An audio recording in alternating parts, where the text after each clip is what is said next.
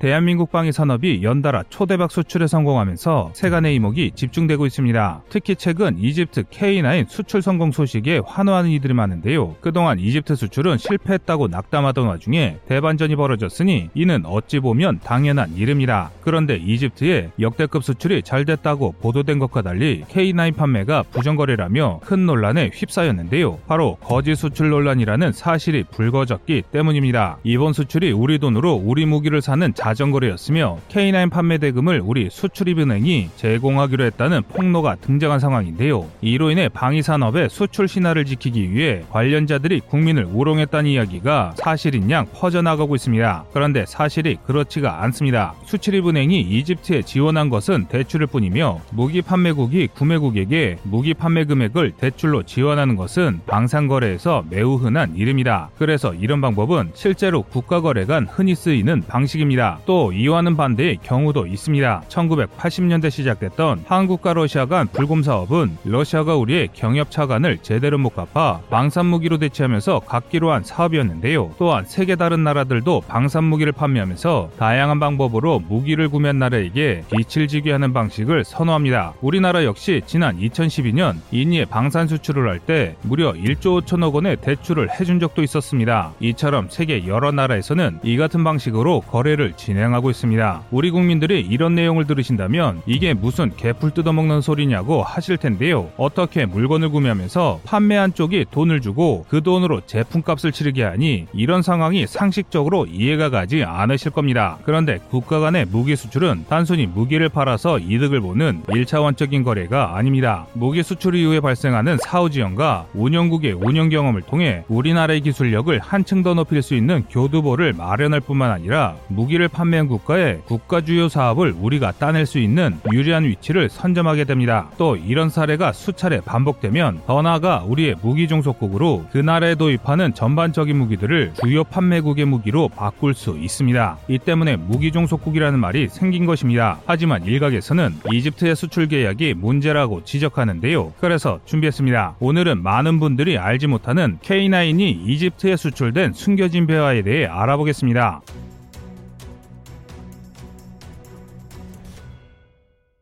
지난 2022년 2월 2일 방위사업청은 보도를 통해 이집트와의 K9 수출 계약이 성사되었다고 발표했습니다. 이로써 K9 수출을 두고 이집트와 10년이나 이어진 밀고 당기기가 마침내 끝맺어진 것입니다. 이번 수출 계획의 의미는 정말 남다른데요. 그 이유는 대한민국 최초로 아프리카 지역에 한국산 자주포를 수출했을 뿐만 아니라 지난달에 있었던 인도의 K9 자주포 추가 발주까지 합치면 역대 최대 규모의 수출량을 연초부터 달성했기 때문입니다. 그러나 문제가 생겼습니다. 이번 거래가 역대급 방산비리라는 의혹이 언론 보도를 통해 폭로됐기 때문인데요. 이 사실을 접한 우리 대한민국은 발칵 뒤집혔습니다. 그래서 일각에서는 대한민국이 해서는 안 되는 잘못된 거래를 했다고 주장합니다. 즉 우리나라가 침체된 국내 상황을 타개하기 위해 방산 수출 성공 신화를 억지로 만들고 있다는 것인데요. 하지만 이런 주장이야말로 억지에 불과합니다. 방위사업청에서도 2월 3일 입장문을 발표해 이런 주장을 일축했는데요. 그만큼 실제 사실보다 다소 과장된 부분이 많기 때문입니다. 우선 먼저 가격을 대폭 인하했다는 주장에 대해 알아보겠습니다. 폭로 내용에 따르면 방위사업청이 거래를 신속히 마무리 짓기 위해 가격을 인하했다고 비판했는데요. 하지만 이와 반대로 이번 이집트에 수출된 K9A1 이지와 200문과 K10, K11 수십 대를 약 2조 원에 판매했습니다. 또한 불과 2주 전인 1월 23일 인도는 K9 자주포 200문을 1조 6천억 원에 발주했습니다. K10과 K11이 추가되어도 오히려 인도의 발주 가격보다 훨씬 비싼 가격을 받았음을 알 수 있는데요. 이 때문에 군사 전문가들은 이집트가 K9의 개량형인 K9A1을 도입했기 때문에 한국이 이집트에 더 비싼 가격을 부를 수 있었다고 분석했습니다. 다시 말해 한국이 빠른 계약 체결을 위해 가격을 인하했다는 것은 전혀 사실과 맞지 않을 뿐더러 오히려 정가를 제대로 받았다는 것을 알 수 있습니다. 또한 이집트는 자국에서 직접 생산하는 현지 생산 방식을 취하는데요. 게다가 한국은 완성된 부품 부품만 보내기 때문에 국내 공장은 계속 불가동됩니다. 즉 이번 이집트 수출은 우리나라 입장에서 전혀 손해볼 곳이 없다는 것입니다. 하지만 여전히 많은 분들께서 이번 K9 이집트 수출이 제대로 된 것은 아닌지 걱정하고 있습니다. 그 중에서도 이집트가 한국 수출입은행에 차관을 빌린 것으로 보아 KF21 분담금을 수천억 원이나 미납 중인 인니처럼 막무가내식 억지를 부리는 것이 아닌가 하실 텐데요. 그런데 이런 걱정은 기후에 불과합니다. 사실은 이가 국가 간 거래를 손바닥처럼 뒤집는 양아치 국가에서 그렇지 통상적으로 국가 간 거래에서는 신용을 지키지 않는 경우는 그리 많지 않습니다. 그래서 대부분의 방산 선진국들이 무기를 판매할 때 차관 제공을 꺼려하지 않습니다. 그 이유는 워낙 고가인 무기다 보니 결제 어려움을 겪는 국가가 많기 때문인데요. 일례로 성공정이 자주국방과 무기 수출로 명석이 높은 프랑스는 지난 2015년 이집트에 24대의 라팔 전투기를 판매하면서 4억 유로, 우리 돈 5천억 원을 10년 차관으로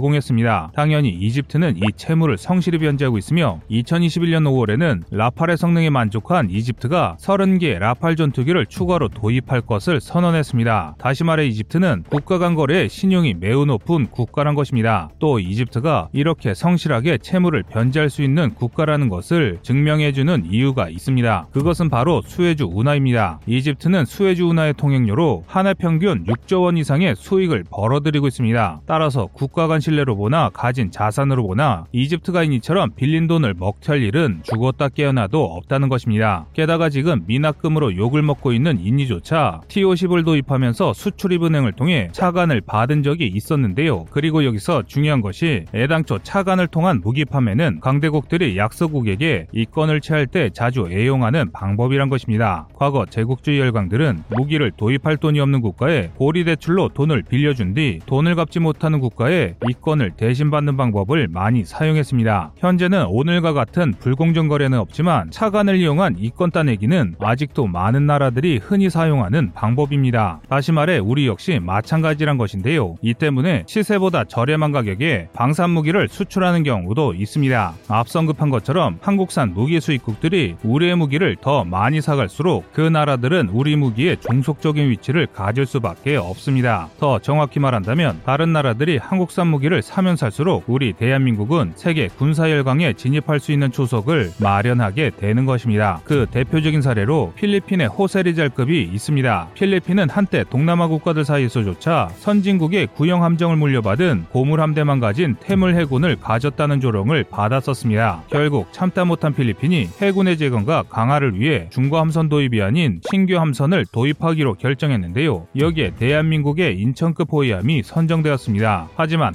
가난한 필리핀으로서는 인천급 한 척의 가격인 2,700억 원을 납부할 방법이 없었습니다. 그래서 한국의 한 척단 단가를 1972억 원까지 낮춰달라며 때를 썼습니다. 이 때문에 당시 사업이 파토날 뻔했는데요. 하지만 사업을 맡은 현대중공업이 사업을 거절하기보다 향후 부가적인 다른 것들로 수출을 도모했고 이 때문에 함정의 성능을 약간 낮춘 열화판을 저렴한 가격에 공급하기로 결정하면서 판세가 뒤집혔습니다. 또한 우리 정부가 2014년에 포항급 초기 함을 필리핀에 무상으로 공유했는데요. 이는 표면적으로 과거 유교 전쟁을 지원한 필리핀에 대한 보답이라고 답변했지만 정확한 사실은 추가 무기 수출을 위해 철저히 계산된 행동이었습니다. 그래서 군사 전문가들은 이런 지원을 통해 필리핀 내 한국에 대한 긍정적인 인식을 심을 수 있고 국가 간 경제 협력을 보다 쉽게 추진할 수 있다고 분석하는데요. 당시 우리의 포항급 초기함은 고물 초기함이지만 이마저도 없는 필리핀에게는 귀중한 자원이기 때문에 한국의 손을 거절하지 못했습니다. 실제로 이후 양국의 우호가 크게 증진된 것만 봐도 이러한 사실을 잘 알 수 있습니다. 2019년 포항급 초기 함인 충주함이 필리핀 해군에 공유되었고 2020년에 퇴역한 안동함 또한 추가적으로 공유하기로 계획했습니다. 이에 필리핀은 현대중공업의 초기함 도척을 추가로 수주해 대한민국과의 우정을 긴밀하게 이어가고 있습니다. 이처럼 무기 수출은 단순한 이익 창출이 아닌 군사 외교의 일환이라고 할 수 있는데요. 그런 면에서 이번 이집트 수출은 세계 물류 중심인 이 집트에 한국에게 빛을 지게 협력을 공고했을 뿐만 아니라 K9 수출 성사를 통해 K2 전체 수출까지 따낸 고도의 전략이라고 할 수 있습니다. 그리고 애초에 무기 판매를 통한 방산 수출은 방위 산업 유지를 위한 보조적인 수단일 뿐 주목적은 아닙니다. 주목적은 바로 국가의 방위를 위한 수준 높은 무기들을 더 생산할 수 있는 시설을 유지하고 발전시키는 게 핵심입니다. 이런 사례는 군산복합체 미국이 대표적입니다. 미국은 방산무기 사업의 수익을 통해 이익을 추구하면서 구매 국에게 빛을 지워 자신들의 무기 종속국으로 남게 합니다. 그래서 방산 수출 역시 이를 고려해 이루어지는데요. 즉 자신들이 쓰는 구식 무기 기술을 타국에 판매해 이때 얻은 이윤으로 새로운 기술을 개발하고 완성된 기술이 적용된 신무기를 개발해 또 판매하면서 그들의 무기를 끊을 수 없는 공고한 고리를 만드는 것이죠. 예컨대 K2 전차는 산악지대에서 교전을 상정하고 만들어졌기 때문에 차체 중량이 작게 설계됐습니다. 하지만 폴란드의 대초원 지대를 상정하고 개량된 K2PL형은 보기륜을 늘려 차체가 커지고 중량도 무거워져서 평지에서의 임무 수행이 크게 향상되었습니다. 이처럼 다양한 개량형을 개발하다 보면 우리의 기술력도 자연스럽게 늘어날 수 있습니다. 또한 한 번 수출된 무기는 지속적으로 비용이 요구되기 때문에 앞으로 교체가 필요한 소모품과 수리를 위한 부속품을 지속적으로 판매가 가능해지면서 부가적인 비용을 창출해낼 수 있습니다. 그리고 무기 개량에 따른 업그레이드 비용도 청구가 가능합니다. 그래서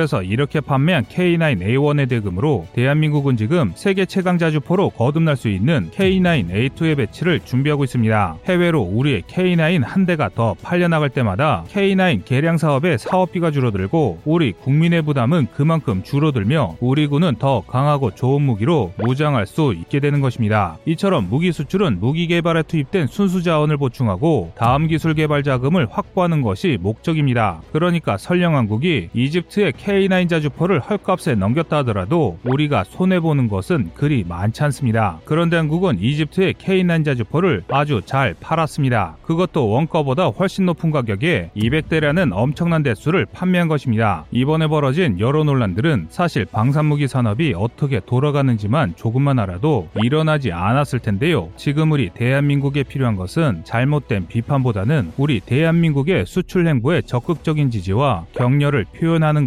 맞지 않을까 생각합니다. 여러분의 생각은 어떠신가요? 시청자님의 의견을 댓글로 남겨주시기 바랍니다. 여러분의 좋은 의견이 좋은 영상을 만드는데 많은 힘이 됩니다. 이상 꺼리투브였습니다.